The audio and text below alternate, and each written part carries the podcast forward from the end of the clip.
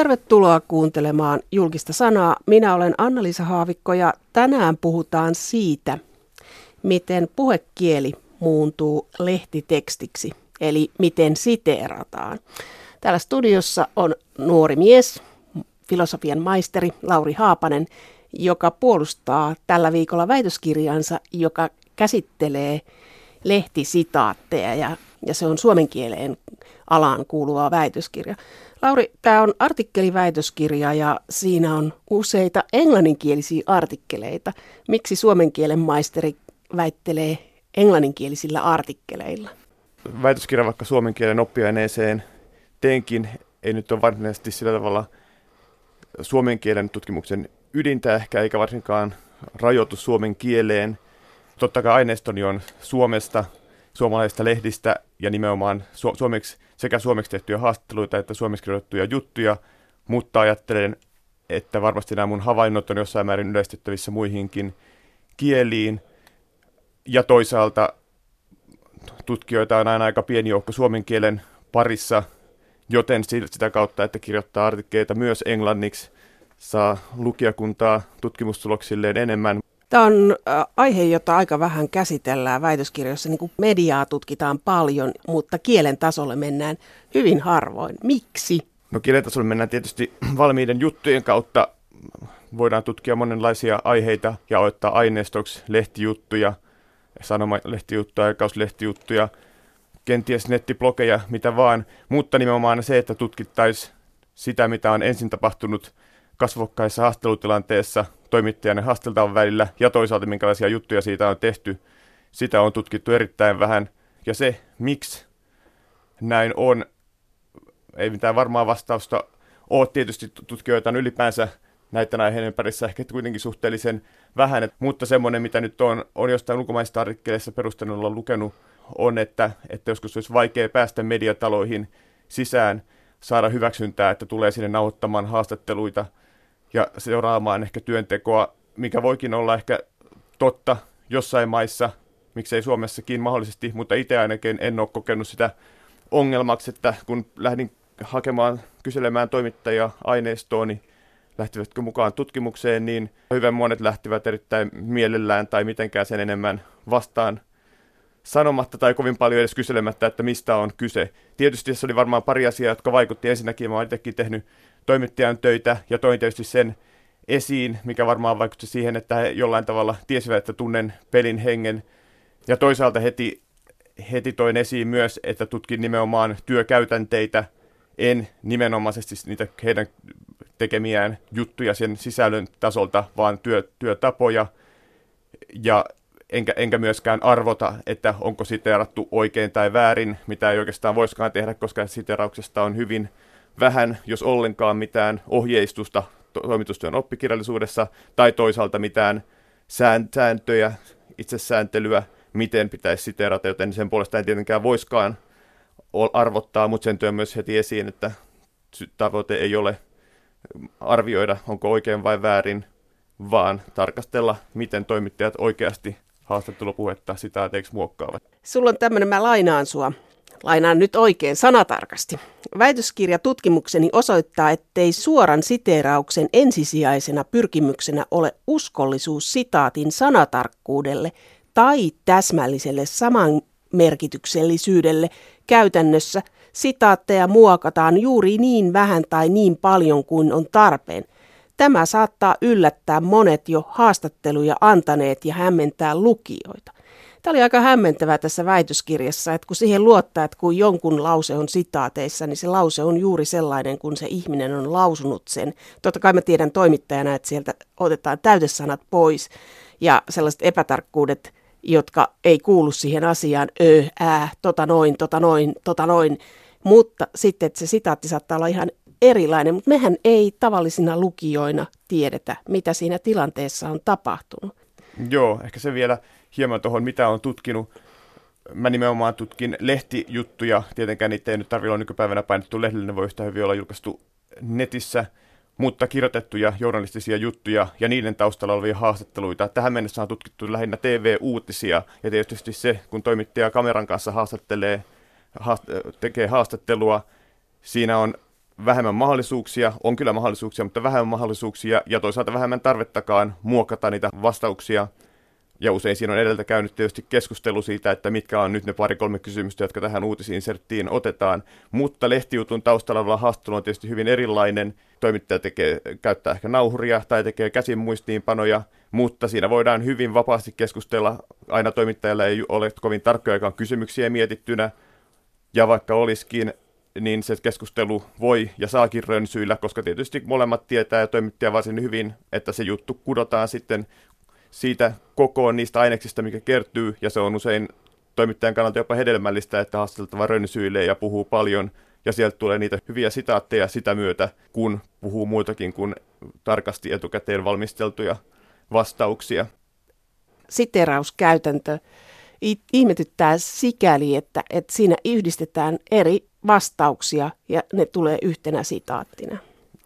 Kyllä, se on erittäin yleistä, oikeastaan voisi sanoa ihan säännönmukaista, että toimittajan kysymykset poistetaan lehtijutuista. Hyvin harvoinhan lehtijutuissa on kysymyksiä. Tietysti se on oma juttutyyppinsä, että on kysymys, vastaus, kysymys, vastaus. Sekään ei tarkoita tietenkään, että just ne kysymykset siinä järjestyksessä ja siinä muodossa on haastattelussa esitetty, mutta paljon useimmin toimittajan sekä kysymykset että muunkinlainen osuus sitä haastattelusta, toimittajan rooli haastattelutilanteessa, se katoaa siitä lehtijutusta. Ei voida nähdä, onko se sitaatti saatu vastauksena kysymykseen, ehkä kysytty useamman kerran samaa asiaa, vai onko haastatelta vaikka ottanut asian oma esiin, tai rönsyydy siihen jonkun ihan muun aiheen myötä.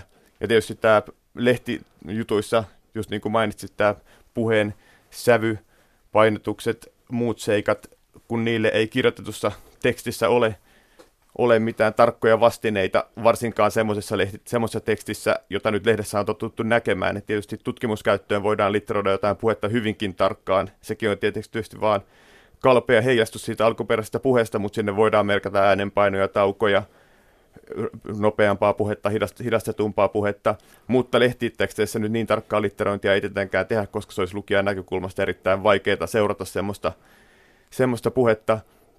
Niin se ensimmäinen muutos tulee jo siinä, että ne äänialot ilmassa ja muste paperilla, niillä ei ole mitään yksi yhteen vastaavuutta. Mutta sitten toinen asia on tietysti se, että miten se, puh- miten se keskustelu on edennyt. Hyvin yleistä on, että kun toinen puhuu, niin toinen eleillään, ehkä pienellä mumimanalla tai tämmöisillä niin kutsuduilla dialogipartikkeilla, joo, aivan niin, osoittaa, että seuraa keskustelua ymmärtää keskustelun ja antaa luvan jatkaa keskustelua. Ja nämä kaikki elementit siitä valmiista lehtijutusta ja sitaateista katoo, jolloin ne sitaatit näyttää hyvin pitkälti niin kuin olisi haastateltavan itsenäisesti ja omaehtoisesti ja yhtenäisesti tuottamia lausuntoja, vaikka ne aina enemmän tai vähemmän rakennetaan yhdessä siinä alkuperäisessä haastattelutilanteessa.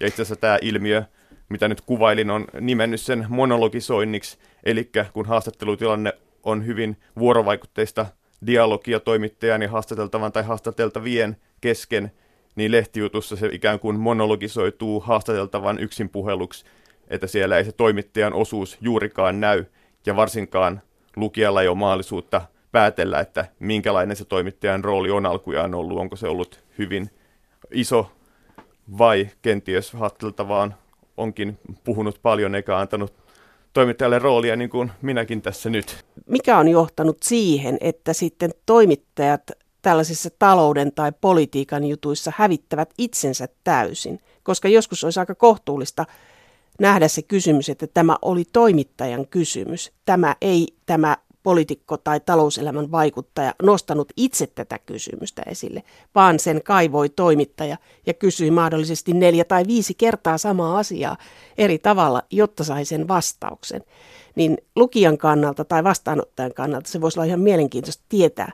Mutta mikä tämä kulttuuri on, että toimittaja tällaisissa jutuissa just hävittää itsensä, tämä monologisaatio vai mikä se nyt olikaan? Joo, monologisaatio tai monologisointi. Niin en tiedä, onko se kyllä tietysti joihinkin juttutyyppeihin kuuluu se toimittajan läsnäolo, vaikka reportaaseihin, niissä usein toimittaja saattaa paljonkin kuvailla sitä ja nimenomaan sitä jutuntekoprosessia, mutta ei sekään tarkoita tietenkään, että se juttu on jonkunlainen yksi yhteen selostus ja kuvaus sen jutun teosta, vaan siihen valmiiseen juttuun on tietysti valittu niitä asioita, jotka siihen jutun juoneen hyvin sopii. Mutta tietysti miksi sitten uutisjutuissa usein toimittajan rooli pelkistyy pois. Varmaan yksi syy on ihan mitta. Uutisella on jonkinlainen tietty mitta valmiiksi, jos halutaan paljon kertoa asioita, niin kenties se, että siellä olisi vaikka ne kaikki kysymykset näkyvillä, vie paljon tilaakin. Ja toisaalta vaatii tietysti toimittajalta tarkempaa valmistautumista, jos ajatellaan, että kaikki ne viisi tai kahdeksan kysymystä, jotka on esitetty, pitäisi siellä myös se juuri siinä muodossaan esittää. Monologisointia tapahtuu ihan semmoisissakin jutuissa, joissa kuitenkin toimittaja jossain määrin on läsnä. Kun lukee äh, lehtijuttua, jossa on kysy- kysymysvastaus, kysymysvastaus, niin sen huomaa, että se on lukijalle vähän tankkaava muoto, että se menee paljon jouhevammin, kun se on monologi. Mutta sitten vielä tähän sitaattiin, että 80-luvun oppikirjoissa oli vielä, että mm, lehdistössä sitaatti on lausunnon sanatarkka tulkinta. Mutta missä vaiheessa tämä muuttui tämä kulttuuri, kun vielä 80-luvun oppikirjoissa sanotaan, että se on sanatarkka. Kun sitaatit laitetaan, niin se on sanatarkka. Koska tämä hävistää käytäntö? En mä usko, että se on välttämättä koskaan hävinnyt, koska sitä ei välttämättä niin ollutkaan. Kyllähän paljon uudemmissakin oppikirjoissa puhutaan samasta tässä sanatarkkuudesta, tai usein puhutaan, että muoto pitää, pitää olla sanatarkkaa, tai jos tätä muodosta pitää hieman höllätä, niin vähintäänkin merkityksen pitää pysyä samana.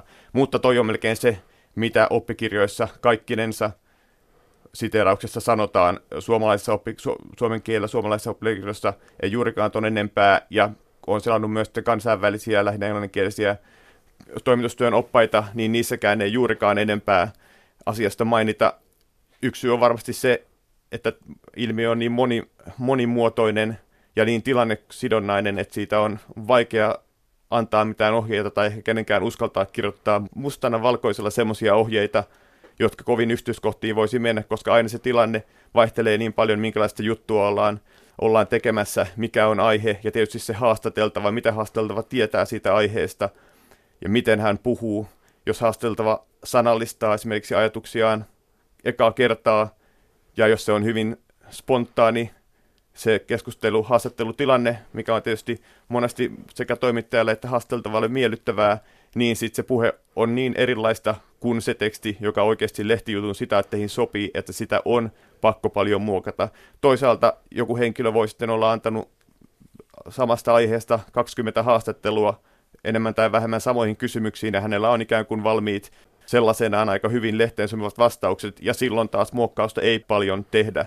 Mutta luulen, että se, se että aiheesta hyvin vähän ohjeistetaan, liittyy just siihen, että kukaan ei tietenkään voi semmoista ohjeistusta antaa, että siteraa sanatarkasti, mutta jos, jos se ei nyt onnistu, niin sit voit muokata vähän, ja jos sekään ei riitä, niin muokkaa vaikka vielä enemmän, tai se pitää jotain väliin. Ei semmoista voi, ohjeistusta voi antaa, vaikka käytännössä tietysti niin on välillä tehtävä, jotta se juttu syntyy. Ja kuitenkaanhan toimittajan ei ole tarkoitus nolata tai halventaa haastateltavaa sillä, että sitä siteeraisi jokaisen koukeroisen ilmauksen, ehkä itsekorjauksen tai pienen kielenlipsahduksen sanatarkasti. Mä pyydän Lauri Haapanen sua lukee kaksi esimerkkiä, jotka on sun väitöskirjasta. Joo. No tämä ensimmäinen esimerkki on uutis Sanomalehdestä joidenkin vuosien takaa.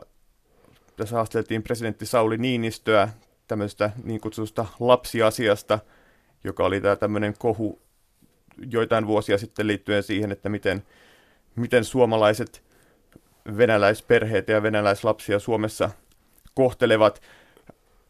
Ja tässä toimittaja tapasi presidentin hyvin nopeasti ja esitti hänelle kolme kysymystä, ja sitten presidentti vastasi aina kysymykseen. Sitten oli seuraava kysymys, tällä tavalla kolme. Mä luen tästä nyt ensimmäisen kysymyksen ja siihen presidentti Sauli Niinistöltä saadun vastauksen. Eli toimittaja aloitti. Miten vakavan asiana pidätte tätä ja miten aiotte vastata tähän asiaan? Ja presidentti vastaa, no minun tehtäväni ei ole vastata, vaan päinvastoin me olemme ulkoministeri Lavrovin vierailun yhteydessä keskustelleet siitä Venäjän ehdotuksesta ja ne olisivat tällaisen komission kannalla. Meidän ehdotuksemme on ollut, että viranomaiset harrastavat mahdollisimman pitkälle menevää yhteistyötä ja muuten juuri viime viikolla ennen tähän, tämän kohun nousua Suomesta lähetettiinkin tällainen yhteyshenkilö tiedosto Venäjän viranomaisille. Ja lopuksi toimittaja sanoo vielä, että selvä, ja lähtee sitten seuraavaan kysymykseen. No, se sitaatti, joka tästä jutusta, tästä haastattelukatkaismasta oli tehty, eteni seuraavalla tavalla. Siinä oli myös tämä toimittajan kysymys, hieman ehkä poikkeuksellisesti laittu näkyviin, ei aivan sanatarkasti samassa muodossaan, mutta näin. Miten vakavana asiaa pidätte ja mitä siihen vastaatte Astahoville? Minun tehtäväni ei ole vastata. Päinvastoin olemme ulkoministeri suluissa Sergei ja Lavrovin vierailun yhteydessä keskustelleet Venäjän ehdotuksesta, jossa he olisivat tällaisen komission kannalla. Meidän ehdotuksemme on ollut, että viranomaiset harrastavat mahdollisimman pitkälle menevää yhteistyötä. Muuten viime viikolla juuri ennen tämän kohun nousua Suomesta lähetettiin tällainen yhteyshenkilötiedosto Venäjän viranomaisille. Juttu aika paljon suoristui ja siihen tuli lisää siihen sitaatin sisälle aineistoa, joka ei ollut siinä tilanteessa. Joo, no tästä vaikka tässäkin muutoksia tapahtuu, voisi sanoa tästä sitaatista, että tämä on aineistoni ehdottomasti suorinta, sikäli jos suorittaa ajatellaan, että se tarkoittaa, että saman sa- sanatarkkuutta. Tietysti Niinistö tässä haastattelussaan pitää sanojen välillä erinpituisia taukoja, joka on tietysti aivan luonnollista puheessa. Tekstissä meillä taas ei ole siihen mitään merkitsemistapoja, eikä ole tarpeenkaan osoittaa näitä sanavälisiä taukoja. Lisäksi hänellä on muutamia tämmöisiä suunnitteluilmauksia, öö, jotka siinä alkuperäisessä haastelutilanteessa oli hyvin vaimeita, ei ne kiinnittänyt millään tavalla huomioita. Tämmöiset on tästä haastelusta luonnollisesti poistettu. No sitten täällä on tapahtunut jotain muitakin muutoksia. Sanajärjestystä on joissain kohdissa hieman muokattu. Tässä on muutamia tällaisia pieniä muutoksia tapahtunut, jotka selvästikin liittyy siihen, että puhekieli, puhuttu kieli toimii eri tavalla kuin, kuin kirjoitettu kieli. Mutta täällä on muutamia muitakin mielenkiintoisia muutoksia.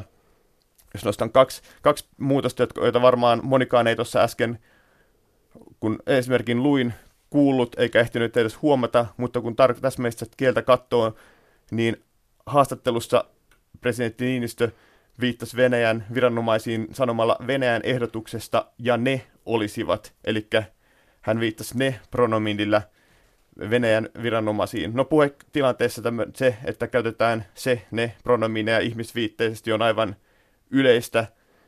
Kaikki tekee niin jatkuvasti, eikä se tässäkään haastattelutilanteessa millään tavalla hypännyt sieltä korville. Mutta sitten, jos tämä vastaava pronomini siirrettäisiin lehtijuttuun sellaisenaan, niin se luettuna tietysti luoisi aivan erilaisen, sen huomaisi eri tavalla ja se loisi erilaisen vaikutelman, että miten hän nyt tuota pronominin valintaa käyttää. Ja tässä sit lehtisitaatissa tuo pronomini olikin vaihettu he-muotoon, eli Venäjän ehdotuksesta, jossa he olisivat tällaisen ehdotuksen kannalla. Ja toinen mielenkiintoinen yksityiskohta taas kerran puheessa on erittäin tyypillistä, niin kuin jo sanoinkin, pienet kielen lipsahdukset, ehkä taivutusvirheet, tai pienet sanavalintavirheet, ja Niinistöhän sanoi tässä haastattelusta ennen tähän tämän kohun, eli hän sanoi ensin tuon hieman väärän sanavalinnan ja korjasi sen heti perään. Taas kerran kuultuna sitä, sitä alkuperäistä haastelun nauhoista, siitä ei kukaan kiinnitä siihen varmastikaan mitään huomiota, sellaista käy jatkuvasti, mutta jos se olisi kirjoittu sellaisena juttuun, sitä ryhtyisi kyllä lukijana miettimään, että mitä, miksi ihmeessä tämä on merkattu tähän ja mitä se nyt kertoo Niinistöstä tai tästä jutusta. Ja lehtijuttuun se oli poistettu, siellä lukee ennen tämän kohun. Tämä pieni itsekorjaus oli ymmärrettävästi otettu pois. Otetaan sitten toinen esimerkki. Tässä on kyseessä tämmöinen aikauslehti juttu. Tässä on haastateltavana tämmöisen yrityksen toimitusjohtaja, toimitusjohtaja, omistaja, ja tämä yritys tuottaa tämmöisiä lääketeknologisia laitteita. Ja tässä haastateltava ja toimittaja keskustelevat. Toimittaja aloittaa ensin näin. Teidän asiakkaat, niin siis ne on sairaaloita ja vastaavia. Joon haasteltava sanoo, ne on sairaaloit, joo. Toimittaja jatkaa, joo. Mutta alusta asti on siis ollut niinku selkeä, että se on ulkomaille myös suuntautuvaa. Joo.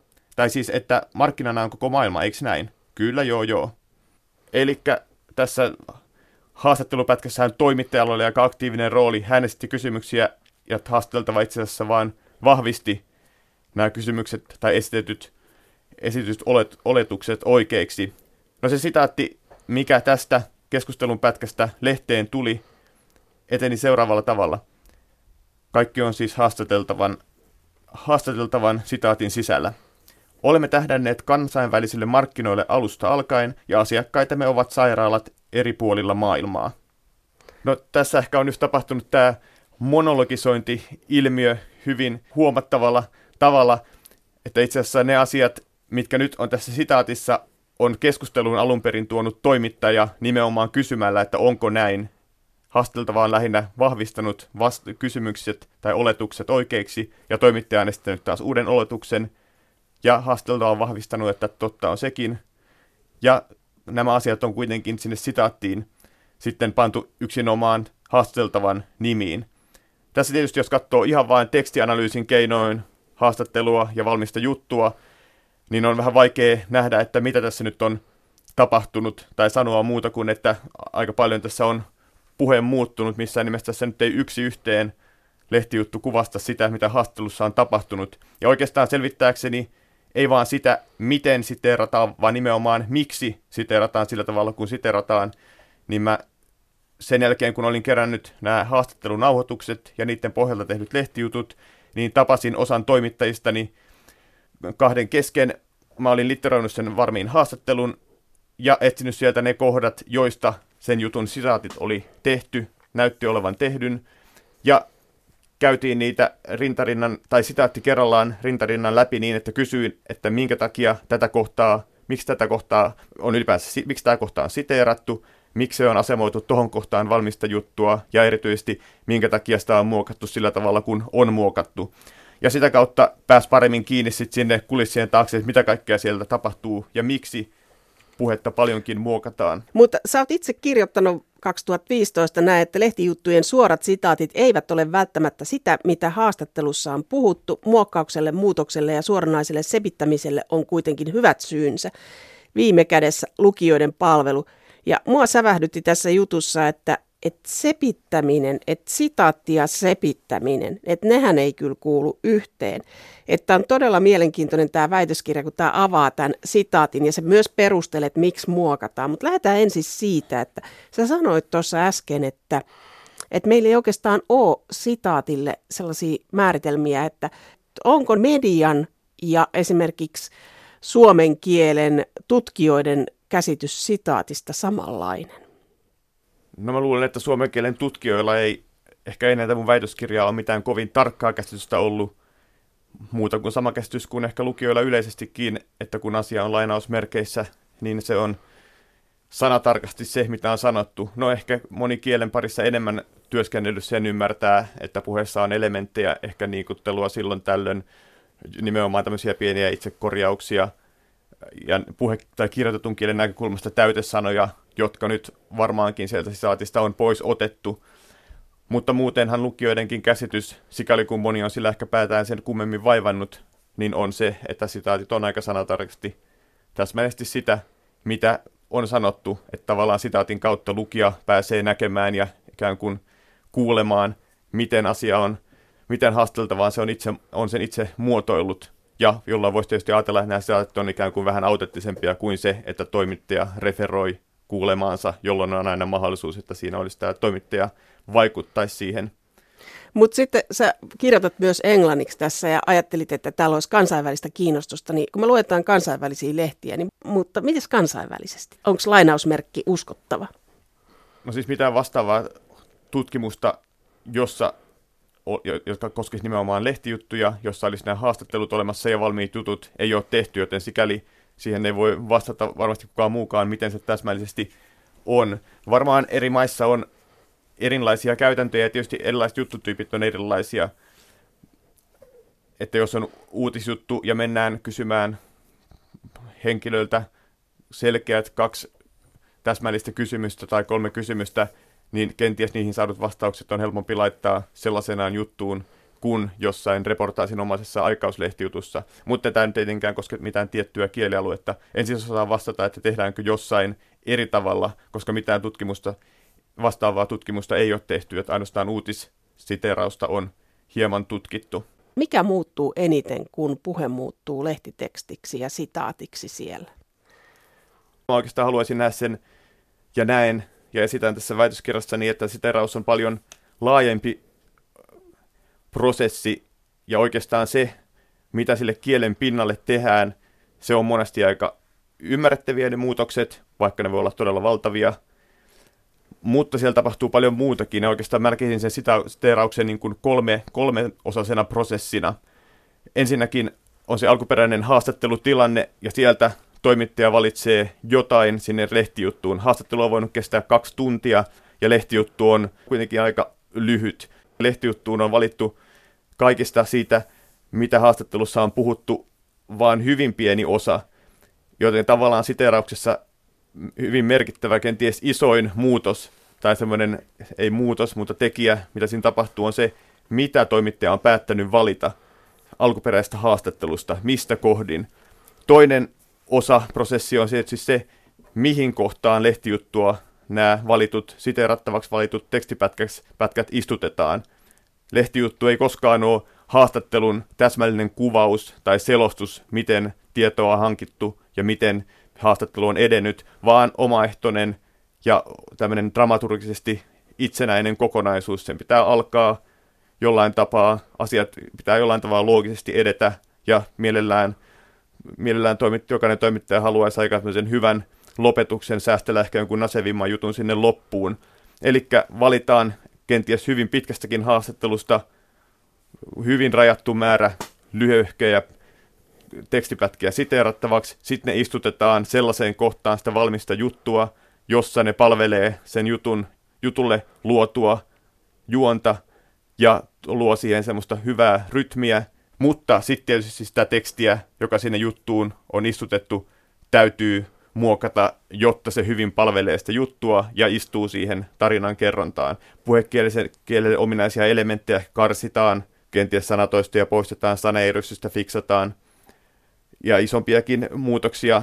Sepitys on ehkä vähän semmoinen värittynyt sana, mutta pannaan sinne asioita, mitä siellä ei alkujaan ole siinä sanamuodossaan ollut, niin se on kuitenkin ehkä aika vain yksi osa ja ehkä jopa aika pieni osa, jos ajatellaan sitä, että jotain on valittu isosta määrästä.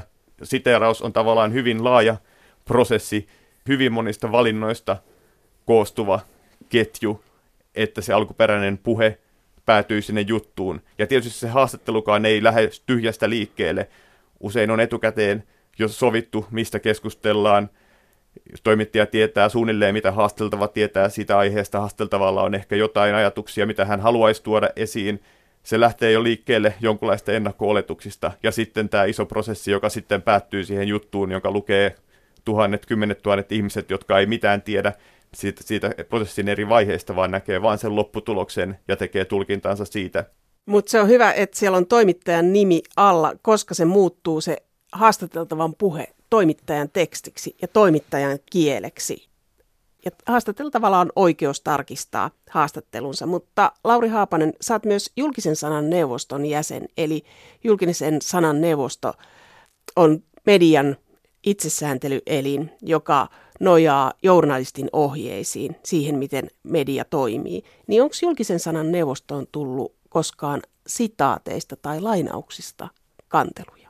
No, mä oon ollut julkisen sanan neuvoston jäsenenä nyt vasta tämän vuoden alusta, joten sinä aikana ei ole käsitelty sen tyyppisiä juttuja, mutta väitöskirjani varten on käynyt sitten läpi vanhoja päätöksiä ja 2000-luvun päätöksissä, joita on tietysti monia monia satoja, on, olikohan se kuusi kertaa, kantelu on liittynyt siteraukseen, tai kantelussa on ainakin ehkä muiden kanneltavien asioiden ohella kanneltu myös siteraukseen, siterauksesta liittyen just siihen, että onko asia ehkä irrotettu liikaa kontekstistaan tai asia esitetty, esitetty erilaisessa kontekstissa kuin alun perin.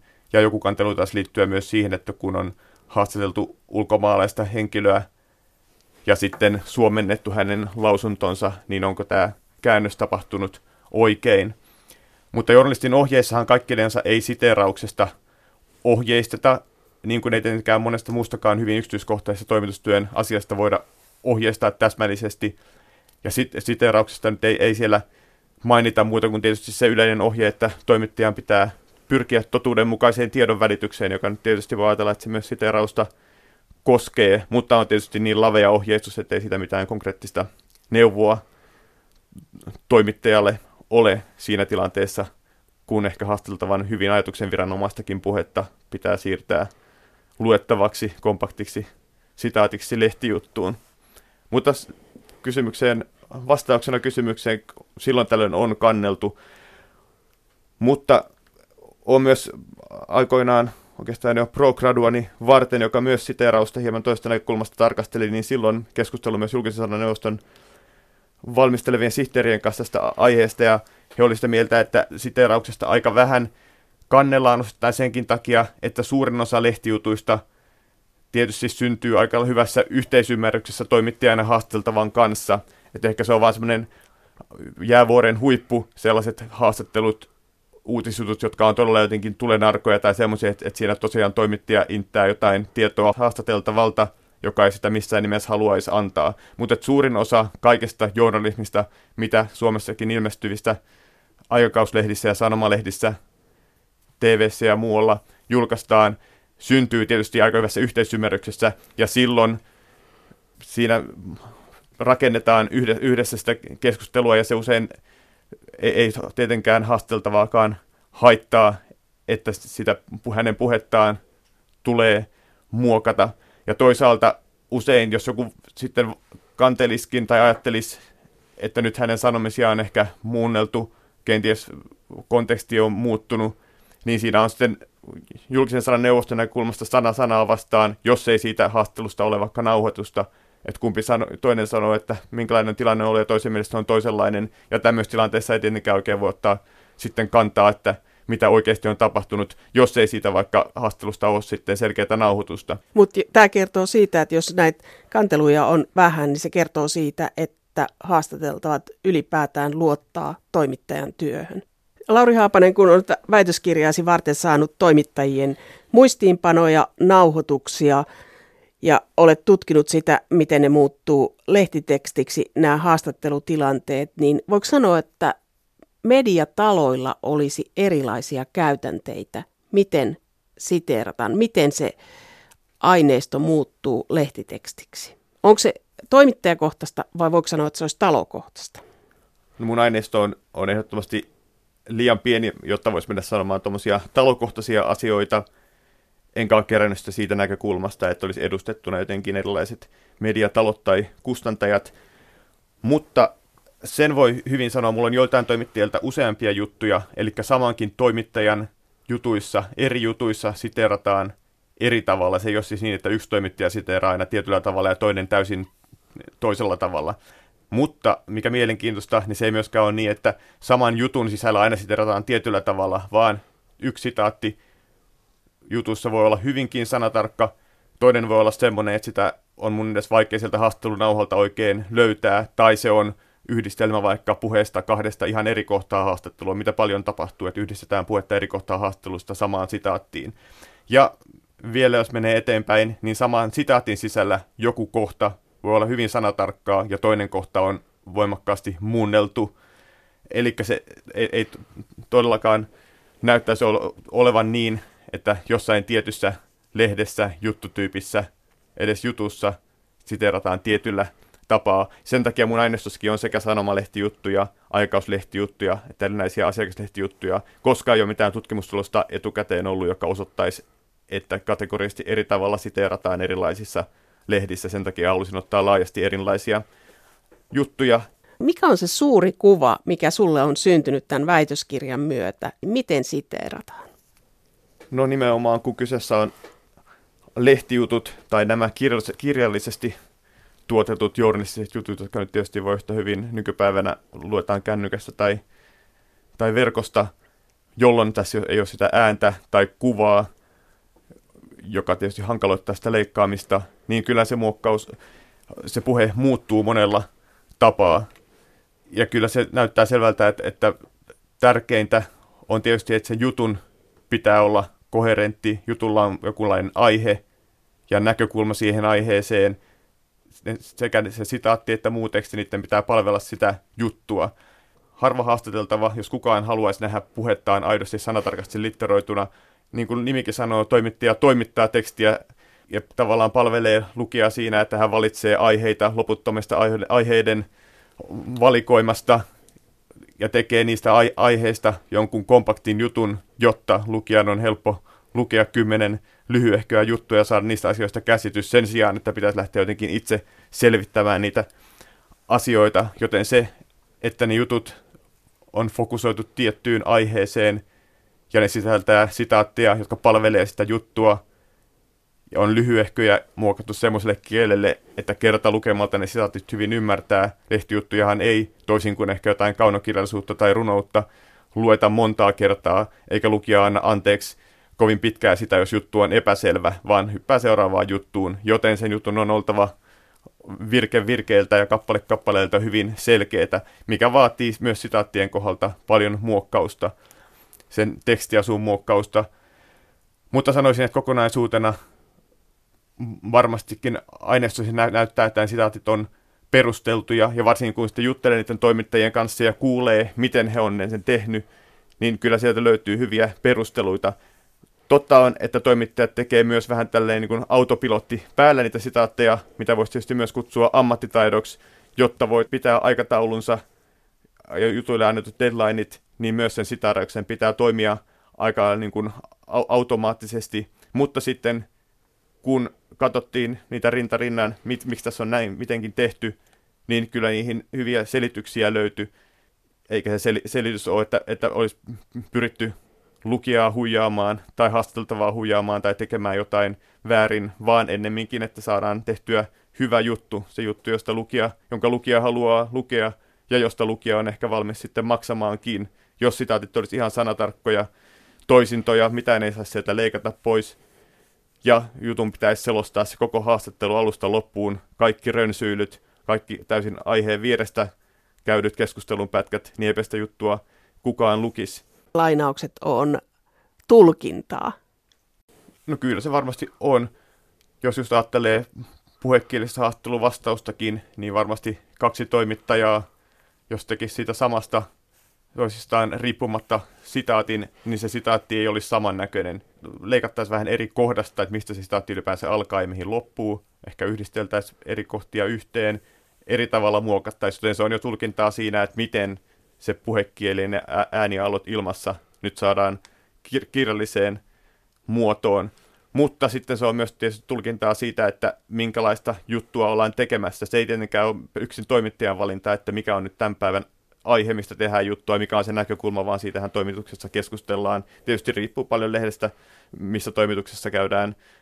Se on enemmän toimittajan vastuulla, mutta se on, tai sitten sitä voidaan keskustella toimituksessa yhteisesti, mutta tulkintaa se on siinäkin, siitäkin näkökulmasta, joten voisi sanoa, että haastateltavalla on loppujen lopuksi hyvin vähän valtaa vaikuttaa siihen, minkälainen se lopputulos on. Tietysti jos aihe on selkeä, mistä juttua ollaan tekemässä, toimittajalla haasteltavalla alusta lähti aika yhtenevä käsitys, että tämä on se aihe ja tämä on se näkökulma, mistä nyt ollaan juttua tekemässä.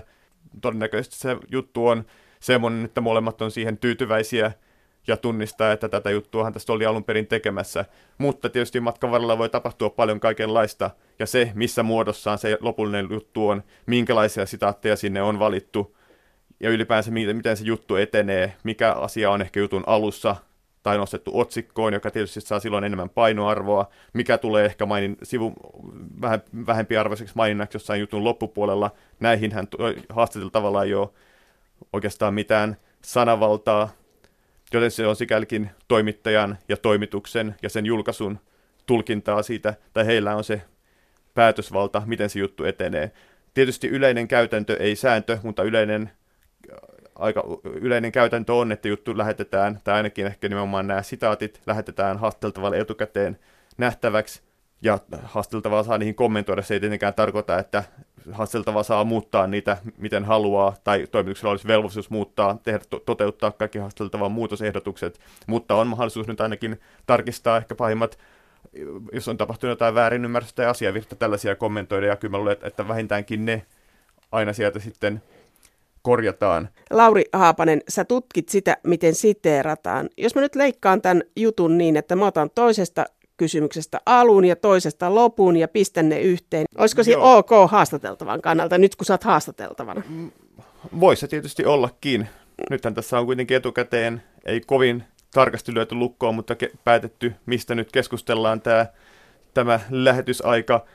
Ja jos tuntuu, että näitä joitain asioita olisi hyvä esittää toisessa järjestyksessä, ne olisi ehkä loogisempia sillä tavalla, tai lukijan olisi helpompi meidän keskustelua seurata, niin silloin se varmasti olisi ok, ja sitä varmaan sinäkin olet joskus tässä ohjelmassa tehnyt, ja sitä varmasti mon- radiossakin ja tv tehdään yhtä lailla kuin tehdään lehtijutuissa. Mutta tietysti sitten, jos siinä olisi taustalla jonkunlainen ajatus tuoda sinne jotain, jotain semmoista, semmoisia merkityksiä, joita mä en nyt tässä itse haastattelutilanteessa ollenkaan tunnista, jotka ei mun tutkimukseen liittyisi, ja tämä asioiden palapeliläinen kokoaminen eri järjestykseen loisi ihan uudenlaisen vaikutelman minussa tai mun tutkimustuloksista, niin silloin se olisi tietysti eettisesti arveluttavaa.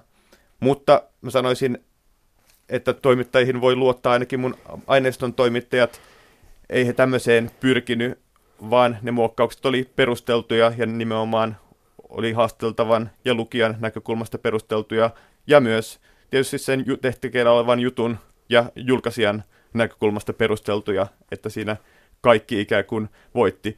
Mutta en sano, etteikö semmoista voisi tapahtua, ja se on tietysti aika, aika hienosyinen linja, että milloin mennään sitten sen yli, että merkitys muuttuu liikaa, tai että se tulkinta, mikä syntyy, ei ole enää se alkuperäinen. Ja toisaalta, kenen tulkinta sekin, että minkälainen ihminen minä tässä nyt olen puhujana, niin se tulkinta on sulle ja kuulijoilla erilainen kuin ehkä itsellä oma käsitys. Että se, ainahan se sekä ohjelman koostaminen kuin jutun tekokin on sitten se, että se toimittajan tulkinta nimenomaan siitä, mitä haasteltava on sanonut ja tarkoittanut. Tietysti siinä, kun haasteltava tarkistaa juttu, niin hän voi ehkä oikoa, että en nyt tarkoittanut tota, ja sitten voidaan mohtia, että onko tässä nyt tapahtunut väärinymmärrys vai onko tämä enemmän vaan tämmöinen sävyero. Lauri Haapanen, olet väittelemässä median sitaateista. Anna tähän lopuksi kuluttajavalistusta lukijoille. Miten kuluttajan, lukijan pitää suhtautua lainauksiin?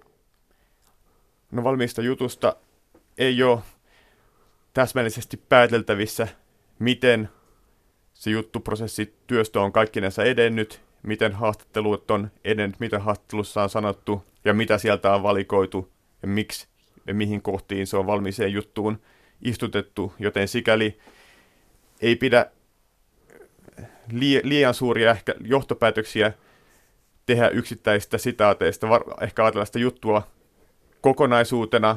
Varmaankin toimittajalla on ollut siitä, siinä hyvä tarkoitus palvella sekä omaa lehteä, mutta lukijoita ja haastateltavia.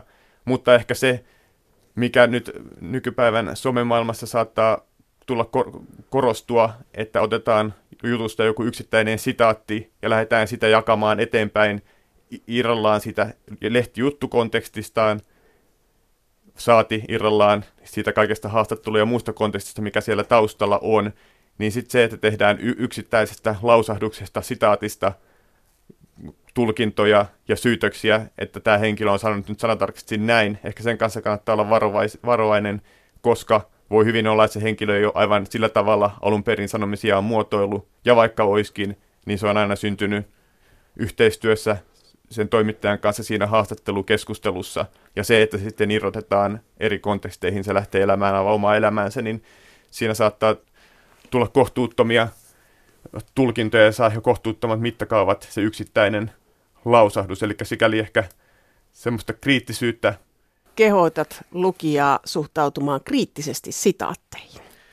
Kriittisesti, mutta toisaalta ehkä myös suopeasti ja ymmärtävästi tutkimukseni mukaan niillä on tarkoituksensa ja usein hyvä tarkoituksensa, mutta tietysti se, mikä on hyvää, voi, siitä voi olla monenlaisia eri mielipiteitä ja aina ne ei sitten täysin kohtaa.